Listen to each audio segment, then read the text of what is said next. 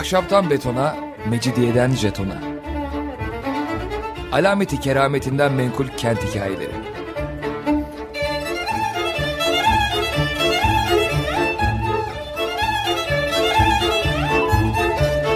Hazırlayan ve sunan Pınar Erkan.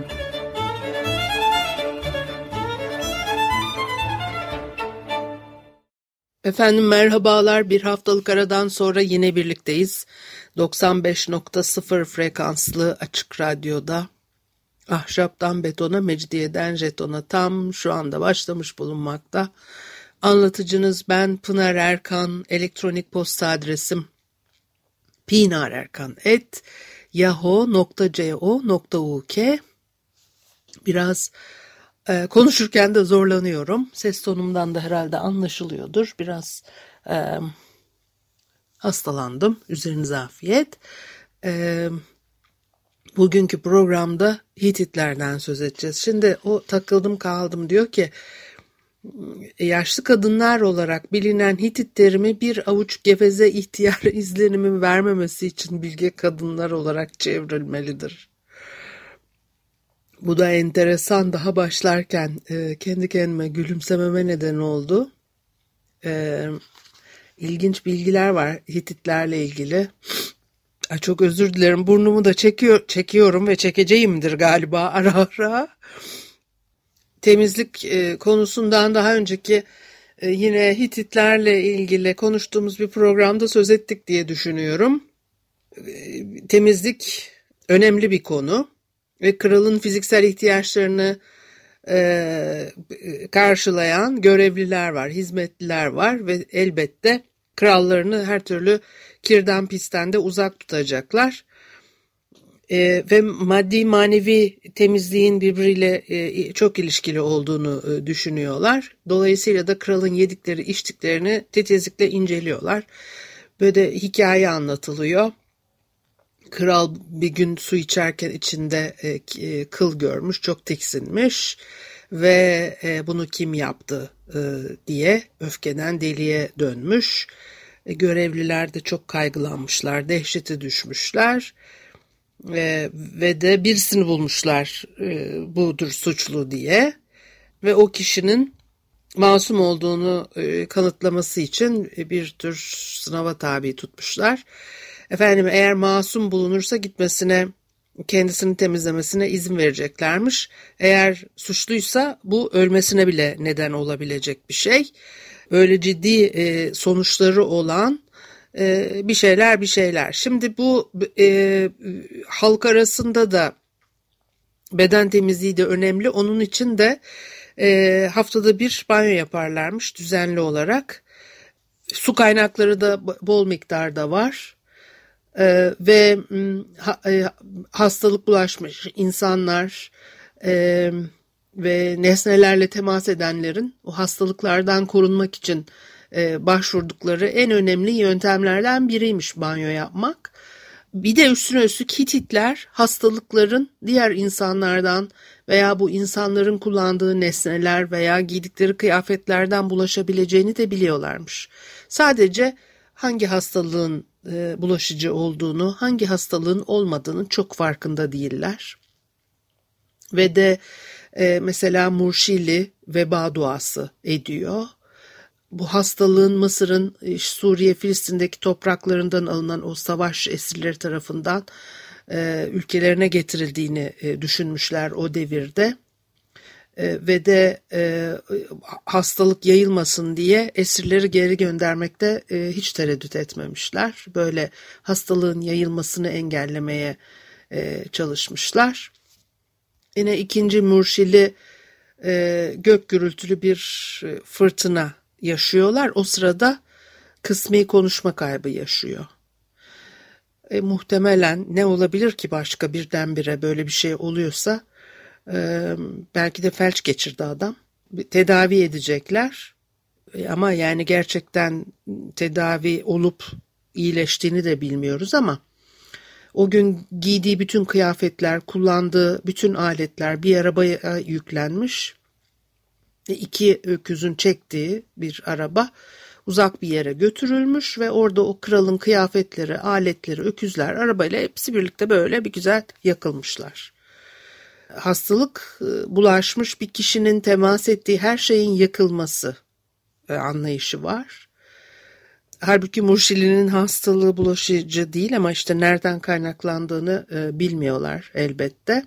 Ve de o hastalık yani işte salgın bir hastalık özellikle söz konusuysa o hastalıkların tedavisinde hastalıkları musallat eden sonra da hastaları iyileştiren tanrılar düşünülüyor. Onlara önemli bir rol atfediliyor. Pek çok toplumda karşılaştığımız bir şey. Eski bin yıllarda sadece o zamanlarda değil biliyorsunuz günümüzde de her ne kadar e, e, çok tanrılı dinlerden tek tanrılı dinlere bir geçiş olsa da insanoğlunun olaya yaklaşımı çok değişmiyor. Öyle çok soyut şeyleri algılayabilen e, bir zihne sahip değil insanoğlu. Yetmiyor belli ki yani bu bu herkes şimdi o deta o o cümleleri de kurmam gerekiyor mu bilmiyorum. Elbette herkes öyle değil ama yaygın bir şekilde e, bunun böyle olduğunu görüyoruz. Hititlerde de hatta günümüzde de bu düşüncelere rastlıyoruz.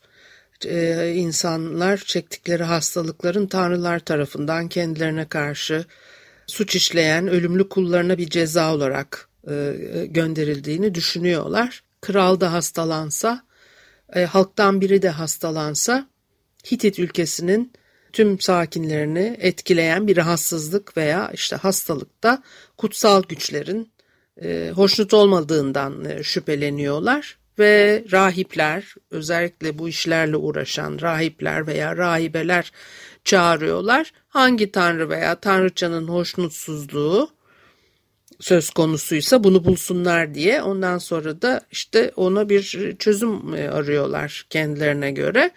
E, kurban ediyorlar hayvanları ve iç organlarını e, inceliyor kahinler.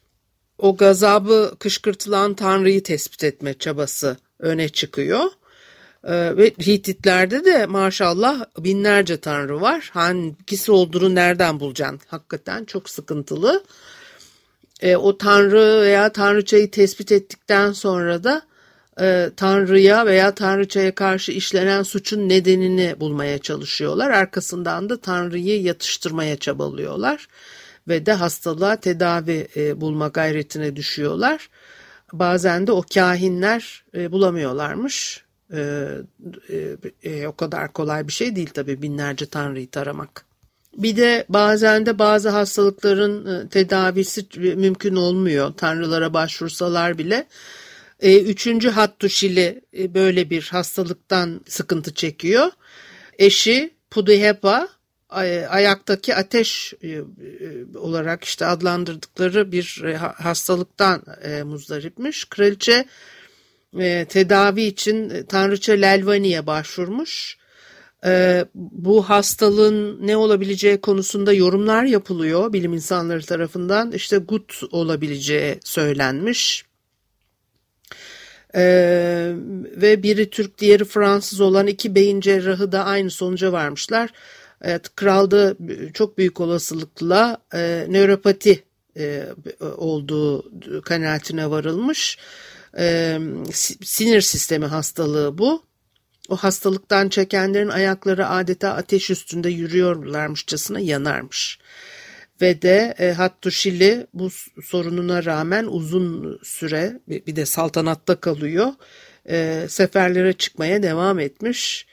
E, belki de e, yürümes, yürümeden hani gitmesi sağlanıyordu bilemiyorum. Bir de yani e, e, tabii Hitit e, ülkesinde tıp üst düzeyde e, fakat Hitit kralları zaman zaman kardeşleri Mısır, Babil krallarına uzmanlar için başvuruyorlar. Bunlardan en çok bilineni yine 3. Hattuşili'nin e, kız kardeşine yardım etmesi için Firavun 2. Ramses'e e, başvurup doktorlarından birini Hatti ülkesine göndermesini istemesi. E, kralın kız kardeşi e, Şeha Irmağı ülkesinin hükümdarı Masturi ile evliymiş. Ve çocuk istiyorlar çünkü o çocuk işte erkek çocuk olursa ülkenin gelecekteki e, hükümdarı olacak. Dolayısıyla da ülkenin gelecekteki hükümdarı Hitit kanı taşıyacak. Fakat e, o çocukları doğmamış, olmamış. Hattuşili o sebeple son çare olarak Ramses'e yazıyor. Ve diyor ki 50 yaşında yol diyor. Nasıl doğuracak bu? Birini gönder de çözsün bu konuyu diyor. Allah. Ve e, Ramses de yanıt vermiş. Kız kardeşinin 50 yaşında olduğunu mu söylüyorsun demiş. O 60 yaşında. Ama ister 50 ister 60 olsun sana bir hekim bir de rahip göndereceğim bakalım ne yapabilecekler diye cevap vermiş. Ee, bu yanı tabii küstah ve centilmenlikten uzak olarak değerlendiriliyor fakat Ramses e, prensesin yaşı konusunda muhtemelen haklıymış çünkü e, artık yani prensesi evlenmiş işte e, çocuk sahibi de olmamış hiçbir zaman. Bir aralık verelim, bir müzik arası, ondan sonra devam edelim. Efendim Açık Radyo'da ahşaptan betona, mecidiyeden jetona devam ediyor. Haliyle Pınar Erkan'ı dinlemektesiniz. Ve de e, Hitit yasaları örneğin e, 200 yasadan oluşan bir külliyat ve de Hitit toplumunun nasıl işlediği, günlük yaşamda neler oluyor, değerleri nedir bunlarla ilgili bize gayet güzel bir fikir veriyor. Fakat e, çok kere kopyalanmış. Ee, yine de günümüze ulaşan e, kopyalarının hiçbirisi tam değil. Onun için de işte boşlukları da dolduruyorlar herhalde. Ee, e, Hammurabi yasalarını temel alıyor ama biraz daha farklı. Bir de böyle öne, önermede bulunuyor. Mesela diyor ki eğer şöyle şöyle olmuşsa böyle böyle olmalı. Bedeli şudur, sonucu budur filan gibi. Tazminat e, e, ilkesi var daha ziyade. Mesela e, Hammurabi yasalarında şöyle bir şey var. Eğer bir inşaatçı e, biri için bir ev yapar fakat işini iyi yapmaz, ev çöker ve sahibinin ölümüne neden olursa inşaatçı öldürülmelidir diyor. Hitit hukukunda bu biraz daha farklı. Böyle hani bir kısasa dayalı e, adalet e, yok veya bir intikam hani duygusuyla alınan e, kararlar yok. Hani ne kurban mı demeli? Zarara uğrayan tarafın maddi fayda sağlamasına neden olan bir ilke yerine işte tazminat yoluyla neyse yaşanan olumsuz şey ona uygun bir tazminat vererek o yasal yükümlülükten kurtarıyorlar. Diyor ki eğer birisi bir kişiyi yaralar geçici olarak iş göremez hale sokarsa bunu kim yaptıysa onun tedavi masraflarını karşılayacak kurban iyileşene kadar onun yerine mülkünde işlerini görecek. İyileşince de ona altı şekel gümüş verecek ve hekimin ücretini de ödeyecek. Böyle söylüyor. Adamı öldürmek de çeşitli kategorilere, kategorilere, kategorilere ayrılmış. O yasalar zaman içerisinde yumuşamış aslında onu görüyoruz. İlk başlarda birisi birisini öldürdüyse ailesi karar veriyor. Belki de idam isteyecek. Böyle bir durum var. Fakat zamanla o idam kararının e, kalktığı e, anlaşılıyor kundakçılık, haneye tecavüz, gasp, hayvan hırsızlığı, bir başkasının malına mülküne zarar verme gibi durumlardaydı. Mesela diyor ki eğer birisi meyveyle dolu bir tarlaya elinde közle girer, tarlayı ateşe verirse yanan tarla tarlayı yakan kişiye verilecektir. Bu kişi tarlasını yaktığı kişiye iyi bir tarla verecek ve bu tarlayı da yeni sahibi sürecektir diyor. Yani şey gibi anladım başta. Yaktığı tarlayı verecek adama o da hadi buyur bakalım bu e, iyileştir onu eski haline dönüştü ama böyle bir şey de e, valla nasıl yapıyorlardı bilmiyorum. O ona tarlayı veriyor o da kendi iyi tarlasını mı ona veriyor? E adamın tarlası yoksa nasıl oluyor? Gerçekten bilemedim. Yani Hitit toplumunda da kadınların e, yukarıda olduğu toplumun en üstünde yer aldığı filan söylenir ama işte efendim neymiş krallığın işlerine karışabilirlermiş. Yönetimde kayda değer bir nüfus kazanırlarmış. Fakat ondan sonra da diyor ki mesela askerler Hitit ordusuna katıldıklarında bir asker olarak yeminlerini bozarlarsa e, aşağılayıcı bir cezayla tehdit edilirlermiş. Neymiş o? Yeminlerini kim bozarsa ve krala, kraliçeye, prenslere kötülük ederse bu yeminler onu erkeklikten çıkarsın, kadına dönüştürsün. Bak bak bak. Vallahi var ya yani. Kıtalarını kadınlara çevirsin, askerlerini kadın gibi giydirsin, başlarını uzun bir kumaşla örtsün, yayları, okları, ellerindeki sopaları kırılsın, ellerine öreke ve ayna verilsin bak. Yani binlerce yıl öncesinde hiçbir şey değişmemiş görüyorsunuz. Günümüzde aynı kafa. Bunların evlilikleri de e, şirket evliliği gibi. Evlilik sözleşmesi yapmak çok yaygınmış. E, eşi ölen dul işte kadının gerekli bakımı görmesi için yeterli sayıda e, işte hüküm koymuşlar kanunlara sağ olsunlar. Fakat e, kadının işte e, kocası ölürse erkek kardeşiyle falan evleniyor. Anadolu'da var ya böyle adetler demek ki taburalardan geliyor onların kökenine. E, bununla da ilgili bir sürü madde koymuşlar. Daha çok görücü usulüyle evleniyorlarmış. E, ve de Hitit dilinde evlenmek sözcüğü yer almıyor. Koca karısını alıyor ve o andan itibaren de onun sahibi oluyormuş e, o, o e, aşktan söz eden metinlerde çok az geçiyor. Bir tanesinde mesela aşk tanrısı İştar'a bir ilahi yazmışlar. Sen İştar bir adam ve karısının birbirlerini sevmelerini ve sevgilerini tamamına erdirmelerini buyurdun falan diyor. Başka bir e, böyle aşka atıf da e, Kral Hattuşili'nin savunmasında e, görülüyor. E, Hattuşili eşiyle evlendiği zaman iştarın evli çifte karı kocanın sevgisini verdiğini söylüyormuş falan. Yani bir de tabii toplumun en seçkin seviyesine mensup kadınlar, kralın işte kız kardeşleri, veya işte kızları. Krallar kızlarını e, başka ülkelerin krallarına gönderiyorlar. Böyle ülkeler bu şeydir ya e, işte devletler arası ilişkiler aristokraside e, ülkenin çıkarını ne gerektiriyorsa e, ona göre evlenirler. Diplomatik anlamda e, son derece değerli varlıklar. Devletler arasında ittifak kurulması veya o ittifakların güçlendirilmesi için önemli bir yöntem kral kızlarının birbirleriyle evlendirilmesi.